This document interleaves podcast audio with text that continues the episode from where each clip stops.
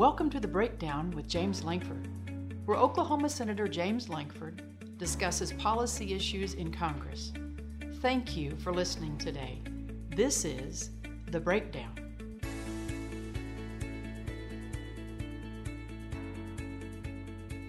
This is Senator James Lankford from Oklahoma back with another episode of The Breakdown. The Breakdown is an opportunity to take some of the big news topics of the day, break them down into very small, understandable moving parts.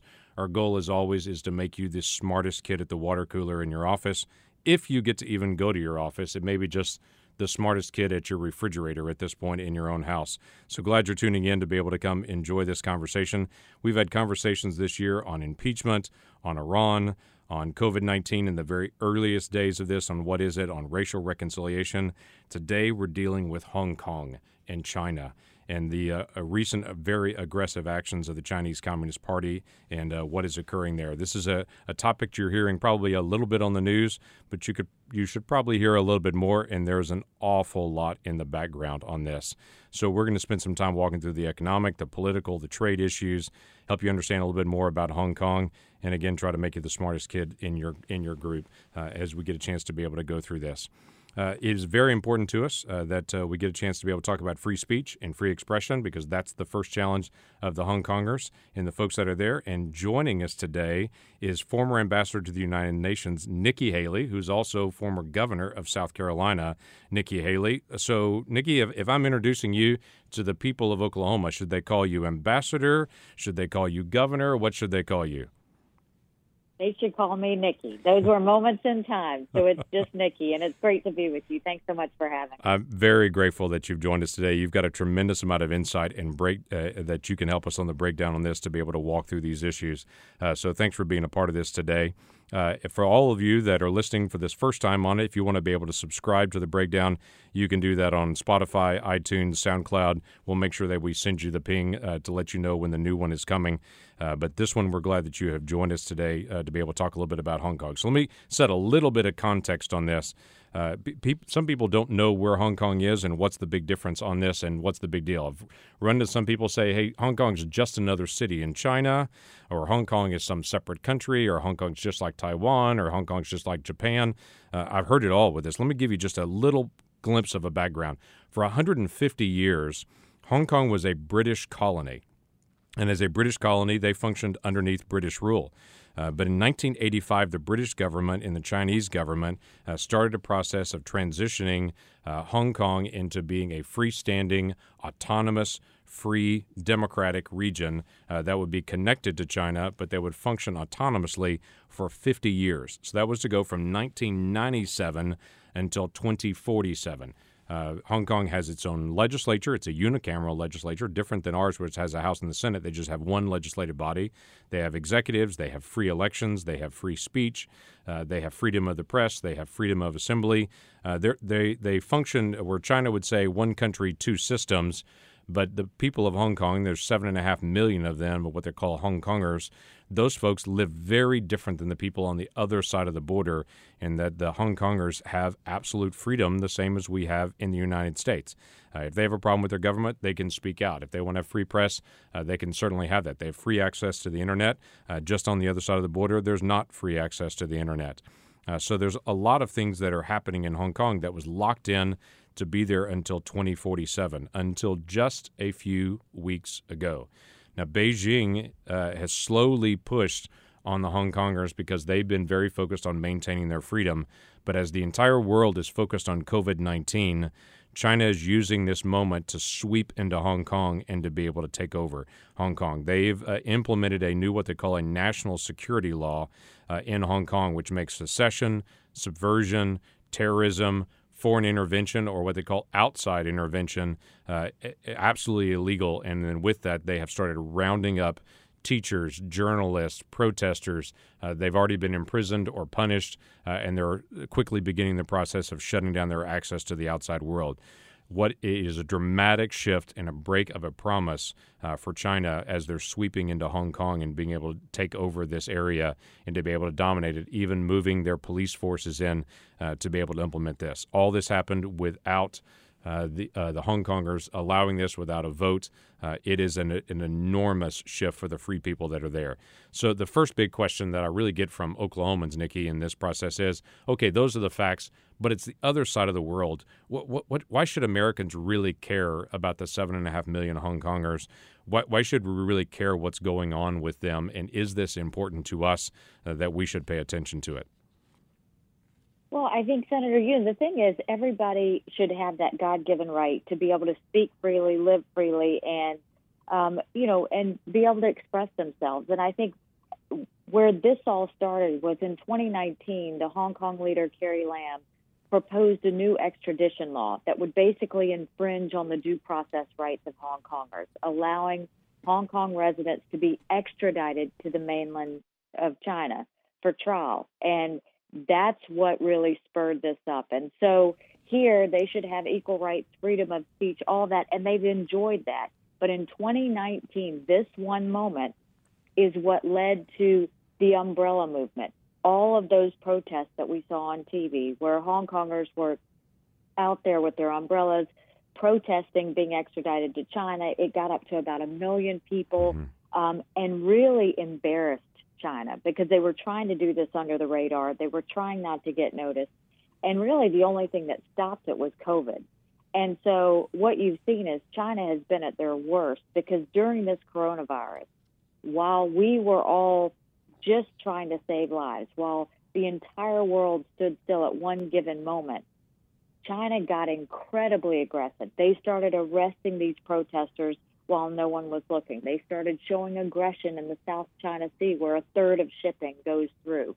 Um, they started really using um, bullish behavior in the way they were dealing with um, a million Uyghurs that they have in concentration camps. So they have used this time of coronavirus to really push their way. And what we're seeing is the freedoms of Hong Kongers are just being infringed upon. And what I'm happy about is that the United States has really acted um, and acted quickly, which is what we needed to do. You know, I think last week the president signed an executive order that ended the preferential economic treatment that we were giving to Hong Kong. I mean, right. Hong Kong's been a financial vibrant hub for a long time. Yeah, the United we States is Hong that. Kong's number two trading partner. We get three billion dollars worth of goods from Hong Kong every year. It's a it's a big deal. And it and that money flowed to China as well. So it does hurt China that we hurt the, you know, that we stopped the preferential status. And then, you know, we started doing that back in June, and that really kind of affected our exports of defense products, high tech products. And then we also said last week, Senator Toomey, he signed and uh, President signed and enacted Hong Kong's Autonomy Act, and that allows us to impose sanctions on Chinese individuals and banks that are peeling away Hong Kong's freedoms and and that national security law. Um, on on the Uyghurs, two days ago, the United States sanctioned 11 Chinese companies over the human rights abusers, mm-hmm. abuses of, of Uyghurs. Um, and then two weeks ago, the United States imposed sanctions on several Chinese officials um, for their human rights abuses um, on the Uyghurs. So the goal of all of this, and the reason why Hong Kong matters, is because if China gets away with what they are doing to the people of Hong Kong, Taiwan is next. Right. And this is just a movement that we're starting to see. So we have to fight for the people of Hong Kong. We have to fight for their freedoms. They can't fight for themselves now. And the more we do this, the more the world will latch on and follow the lead of the United States. Yeah, the United States has been an exporter of values uh, for two centuries now, and this basic value of every person has human rights given to them by God. That they have the freedom of speech, they have the freedom of press, they have the freedom to assemble, they have the freedom to disagree with their government. Uh, that was a radical idea 250 years ago. Uh, but when that idea was birthed out of the United States, other uh, uh authoritarian regimes and monarchies at the time all stared at and said, that will never work. We have instead made the largest, most prosperous economy in the history of the world and a peaceful people that absolutely disagree with each other, publicly disagree with other things, but work it out. And uh, for the Chinese Communist government, they're not interested in anyone disagreeing with them.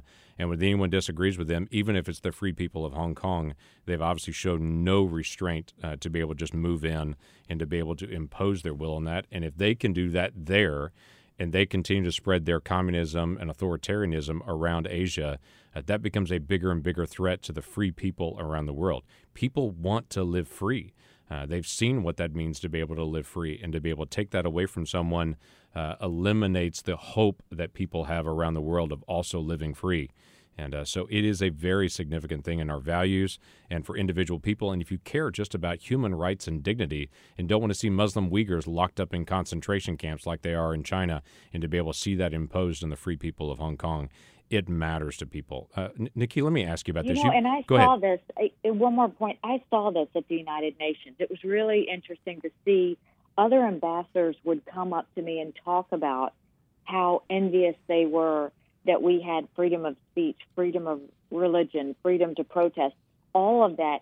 And they really relied on us to lead on this because when they couldn't within their own country speak up on this, they wanted us to be loud because the louder we were, the more opportunity and, and chances of hope they had that their countries would follow suit. So, us fighting for the people of Hong Kong is not something we do because Americans believe in it it's something we do because the world is watching.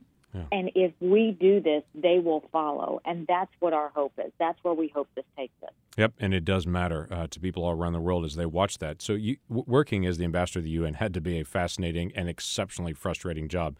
People talk to me all the time about being a senator and say that would drive me crazy being a senator. Everything's slow, is being tedious. In the back of my mind, I would often think it's it's better than working at the UN uh, because uh, you know be, being a senator is slow and tedious and frustrating, but working at the UN, I cannot imagine. But you also kind of got to see behind the veil of what China is doing at places like the International Monetary Fund and the World Bank, and some of the ways they're getting into these UN organizations and multilateral organizations.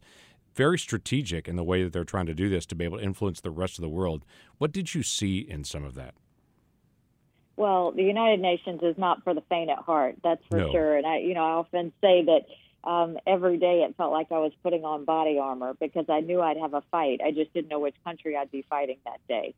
Um, but what was interesting about China was there was a transformation that happened during my time at the United Nations with China. Initially, they were very quiet. They were very polite. They didn't want any disagreements in public um, and and just moved strategically but quietly. But after um, President Xi of China created a law that basically made him king for life, mm-hmm. literally once he made that move, everything changed. You saw aggression coming from Chinese on everything. Suddenly, um, they were um, having disagreements publicly. They were pointing their fingers in countries' faces, saying, "You better listen to us." Um, and you know, we have to look at the strategic plan of China. Why are we so concerned about China? Why do we think China is a national security threat? It is because of a few things within their strategy. First, they are strengthening their military, and that's a national security threat to right. us. Um, they have become a terrible human rights abuser um, literally, when we talked about the Uyghurs, this is a million Muslims that they have in concentration camps that they rally up. They use forced sterilization, forced labor. They make them change their names, change their religions, change the way they think. Um, it's a terrible human rights abuse, yet no one calls them out for this. They started a program and you'll hear it called the Belt and Road Initiative. But right. basically, what this did was the Chinese went in and they went to these small countries and said, We will give you money to do infrastructure projects in your country. But what they're doing is they're running up the debt so much that these countries won't be able to pay it back. Now, if you looked at a map of where they had put this money and these projects, and then you look at the fact that when this debt runs up that these countries can't can't pay it back China's going in saying, okay, then give us your military installation, right. give us your power plant. And then you look at a map and it will send a chill up your spine. Go another step further, President Xi started a committee that he chairs a couple of years ago. He started this, that he chairs, and it says any company that does business in China has to cooperate with the Chinese military. Now, think about the tech companies. Think about our data. Think about the data of Oklahomans that China will now have, and think about what they could do with that. That's the risk and the threat that you have.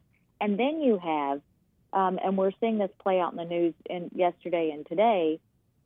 You have the Chinese who have started these Confucius Institutes, which you'll see they're renaming them. But basically, they go in and they put money into colleges and universities, and they send these people in, they spy on our students, they spy on our research, and they push propaganda out. Right. And that's why we also need to be looking at universities saying, how much money are you taking from the Chinese Communist Party, and what are you giving in return? Yeah, there's no there's this no is question. On the news. Yep. Th- yeah, there's no this question. is that- on the news from the. Absolutely. Go ahead. No, I was just going to say that there- there's no question that there's a goal that the communist uh, government has in China to be able to get to universities across the United States and to be able to literally put professors and teachers uh, there and and uh, endowed faculty at the end of it to be able to say we want to be able to put the Chinese communist perspective on every university campus across America. And uh, for all those locations, those universities need to be able to awaken to that. This is something I've talked about. I've run bills on. Uh, you've talked about it at length. Multiple others have talked about it at length uh, to be able to say we, we can't tell a university what to do and what they're going to teach, but people should wake up that are around universities and to be very, very clear you've allowed a communist influence on your campus and given them free reign and access to research materials, researchers, scientists, and also students. Well, and then you know, recently in the news, you've seen that we've closed down the the consulate, the Chinese consulate in Houston, Right. because it was a spy center. So when you think of the Chinese, think of the fact that they're spying, they're on the strategic mission. Those are all the reasons you need to care about China. Those are all the reasons you see everyone's kind of up in arms. They've been stealing intellectual property, um, you know, for years. But recently, we saw that they even hacked into the research that that we as Americans are doing on the coronavirus. They've hacked into our vaccine plans so they can see where we are and see if they can steal it. China's just not a good actor right now, and we have to make sure that we are kind of on them, and that's why Hong Kong matters. Is anything that we do with China, we need to let them know we're on to them. We need to let them know that we're not going to be naive anymore, because for too long, um, administrations, Republican and Democrat, thought that if we were nice to China, that they would start acting more like the West. Right. But that's never, it doesn't matter how good we are to China. They want to be communist. This is who they are at their core. And so we're not going to see that change. But that's why we have to make sure we're not continuing to allow them to infringe on us. Yeah, the, the prevailing belief for the longest time was if there's more trade happening with China, uh, then that more trade that they'll see freedom, they'll see Western uh, economies, they'll be more interested in Western economies, they'll see Hong Kong thriving and think mainland China should function more like Hong Kong because it's so successful, and that will win over the hearts of the Chinese leaders. Now, it is winning hearts of the Chinese people, but the Chinese people don't have the opportunity to be able to speak out against it because they live in the surveillance state uh, that's imposed to them by the Chinese dictatorship that's there and by the Communist Party that's there. And so the party sticks very close to that, and they'll be glad to take the wealth that they're getting or that they're stealing or that they're getting from Western economies. Uh, and to be able to use that to be, continue to be able to screw the, the thumbs down uh, harder and harder onto uh, their people. And so that's been very difficult. You, you mentioned on the military, on Chinese military as well. It's not just that they're building up a military, is it? It's that they're building up a military to confront the United States. It's one thing to say we want to be a stable country. Every country in the world tries to be able to provide for basic security of their country, but it's different when you're providing for basic security or like we do to provide for security of the navigation of the seas and so the economy flows worldwide and there's there's peace on the seas as well. That's not what we're seeing from China, especially in areas like space, uh, where China has invested so much money uh, in space technology and space warfare. Well, and China wants to dominate. I mean, they absolutely want to dominate the United States. Um, they want to take over as the major power in the world. And, you know, you had asked earlier about multilateral organizations. You know, when we talk about China, and you've heard this with, you know, whether it's the World Health Organization or the United Nations, you know, the dues that China pays in all of the, these multilateral organizations, they pay dues of a, quote, developing country. Right. China's far from a developing country. They're the second largest economy in the world. They should be paying dues of that. And so that's why when you hear, um, you know, many times the president or members of Congress saying China needs to be paying their fair share, it's because they pay so little. Right. And so when you look at that, they're dominating, whether it's space, they're dominating by making sure they get Chinese um, leaders within UN multilateral organizations that they can control. They were able to control Tedros, who was the head of the World Health Organization, who delayed us finding out about the human to human transmission. They have um, put people in the UN that are in charge of agriculture over the United Nations. They almost, believe it or not, got someone in charge of intellectual property, and that was defeated. That's just laughable. Um, at the UN. But but they are continuing to do that. But when you know earlier when I was talking about how this affects American companies that do business in China, when we were all trying to survive, China actually went to American companies, 3M and Honeywell, that manufacture in China, manufacture the protective equipment, the masks, and all the things that we needed, and told them that they literally, in January, could not export any masks to any country. They bought them wholesale from those two American companies and then only gave them to countries that agreed to work with their 5G network, Huawei. Right. That's how strategic they are. That's how conniving they are. And those are examples of how it affected Oklahomans, how it affected Americans, that when they knew this virus was bad, they hoarded that equipment and then they wouldn't even let American companies send it to America. That's why we have to care about this. Yeah. Yeah, and we have to be attentive to our supply chains. And I think a lot of people have awakened to you, you can't trust the, the communist Chinese uh, to be your source for pharmaceuticals, for PPE, uh, for uh, uh, rare earth minerals, all these things were very dependent. And everyone's awakened to say, we have a problem and uh, the problem's bigger. And there are many of us. You have been saying it for a long time. I've been saying it for a long time to say we're vulnerable, we're vulnerable, we're vulnerable. But a lot of folks have said, "Hey, we're co-connected as an economy, they would never use that leverage point. We just watched them use that leverage point for the first time. Uh, literally, when life was on the line, uh, they used as a leverage point protective equipment uh, to be able to try to influence policy. So we've got to be able to stay aware of that. Can I shift topics a little bit on this? You've done some writing recently about the whole cancel culture and about speech and how we speak to each other. This directly connects to Hong Kong because this is the Chinese government jumping into the middle of Hong Kong and eliminating their speech and saying, we're going to choose how you speak. Now, we by far our nation is not doing that. Our government is not trying to limit people's speech. Uh, when there's when there's a conversation about any topic in America, we have the constitutionally protected right to be able to peacefully assemble and to be able to address our government and to be able to speak out. The people of Hong Kong are losing that freedom very very quickly if we don't engage to be able to do that. But even here in America.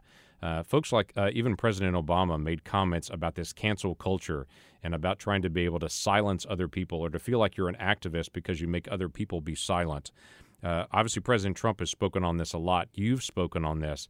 The freedom to be able to speak out and to be able to disagree for some reason is being lost in America. And as stewards of the freedom of speech that we have, we should model this and encourage people with a difference of opinion.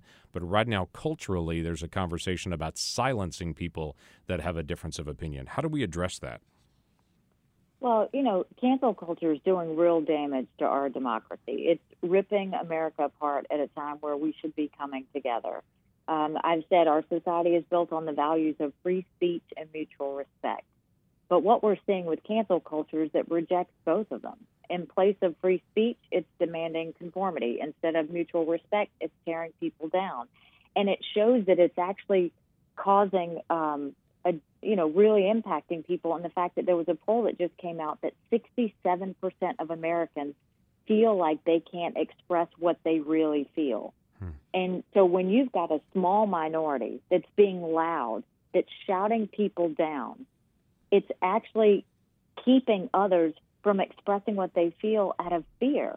That's not America. That shouldn't be America. And we shouldn't let that happen. So we have to put an end to this cancel culture. We want people to protest. We want them to give their views, and we don't mind if their views are different.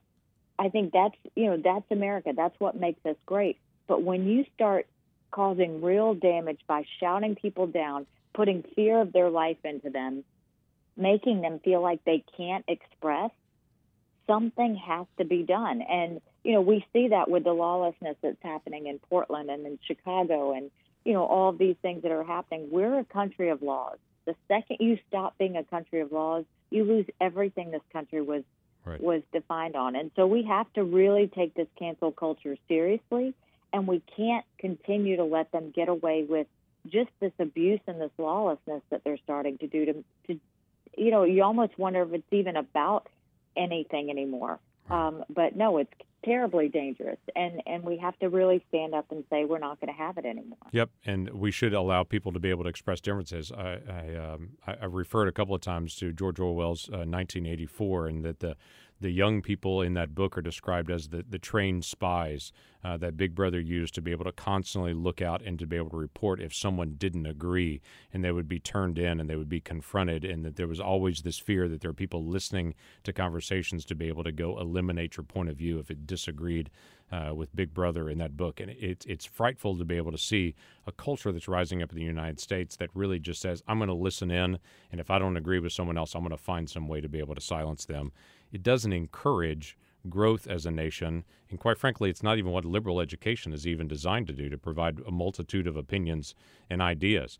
Uh, that's what's going to continue to make us stronger is have a multitude of opinions and ideas, and then we come to unity at the end of it and keep growing uh, as we go from there. So I, I know that's not Hong Kong related, but it seems connected to us just being stewards of, uh, of uh, freedom, and uh, especially this freedom of speech, freedom of faith, freedom of the press.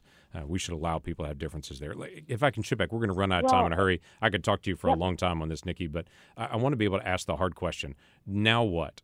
China's rolled into Hong Kong. They've imposed this security. They're locking up teachers. They're locking up journalists. They're arresting protesters. Uh, they're shutting off access. Uh, Tim Kaine and I have, uh, have uh, created a bill uh, that deals with internet freedom for the people of Hong Kong, using uh, some of our federal resources to make sure the people of Hong Kong can continue to communicate with each other online and continue to get their pictures and videos out of Hong Kong. Because if you're in China right now, the only pictures and videos that leave China are the ones that the Chinese government approves of, and the only conversations that happen online in China are those that the Chinese government approves of because they're all monitored, they're all inspected, and they have what the Great Firewall is what they call it around China to protect them. They will quickly move that into Hong Kong and will shut down dialogue there as well and shut down pictures and videos and the truth coming out of Hong Kong. So only the Chinese version is what will leave.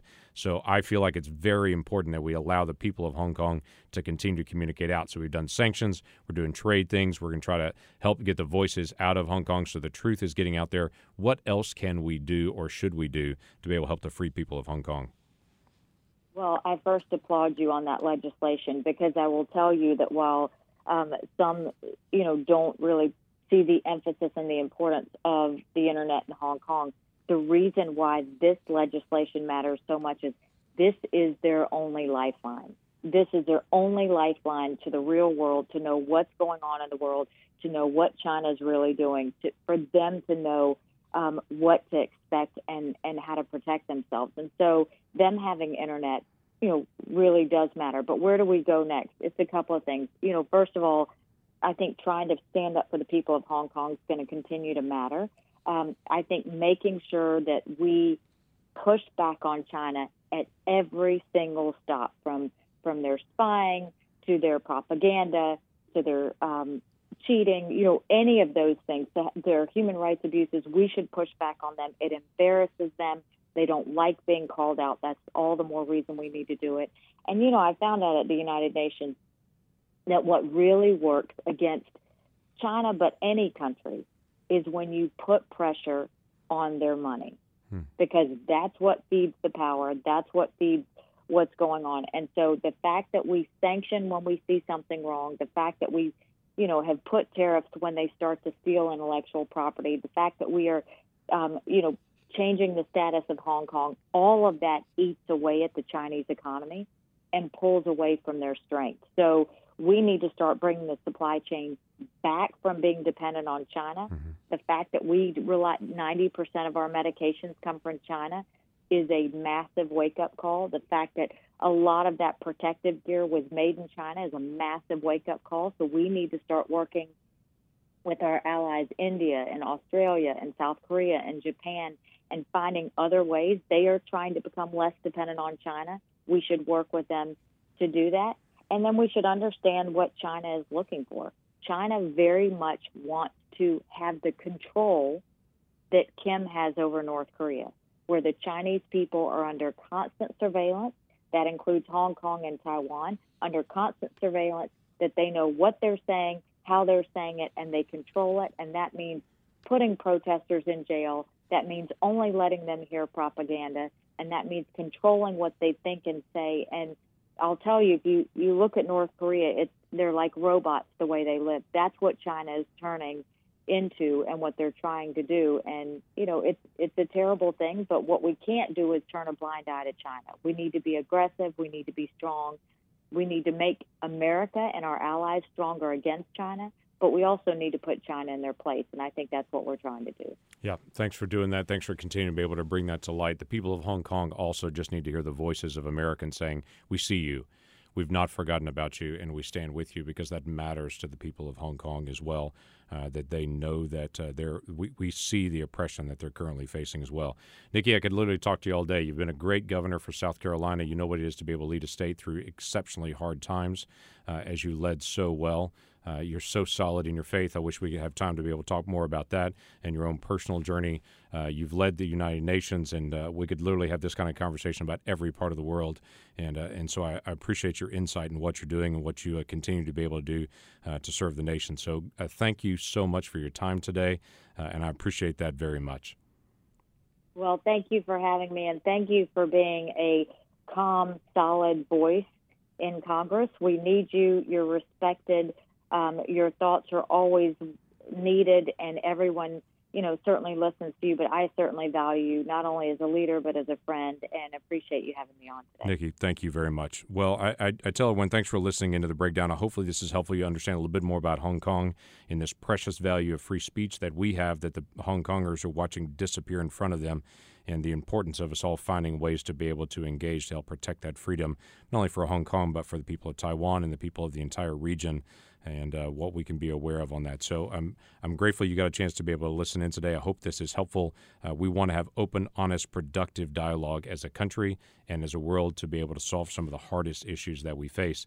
But it sure does help us if we get better informed in the process. So thanks for being one of those folks that's staying in trying to become more and more better informed in this. Again, if you want to subscribe and be able to follow this, the different topics that we bring up each month, uh, you can subscribe to the breakdown on Spotify, on iTunes, on SoundCloud. You can stay up to date on at so, at Senator Lankford on any of the social media platforms. Just do me a favor and don't believe every comment that's written there.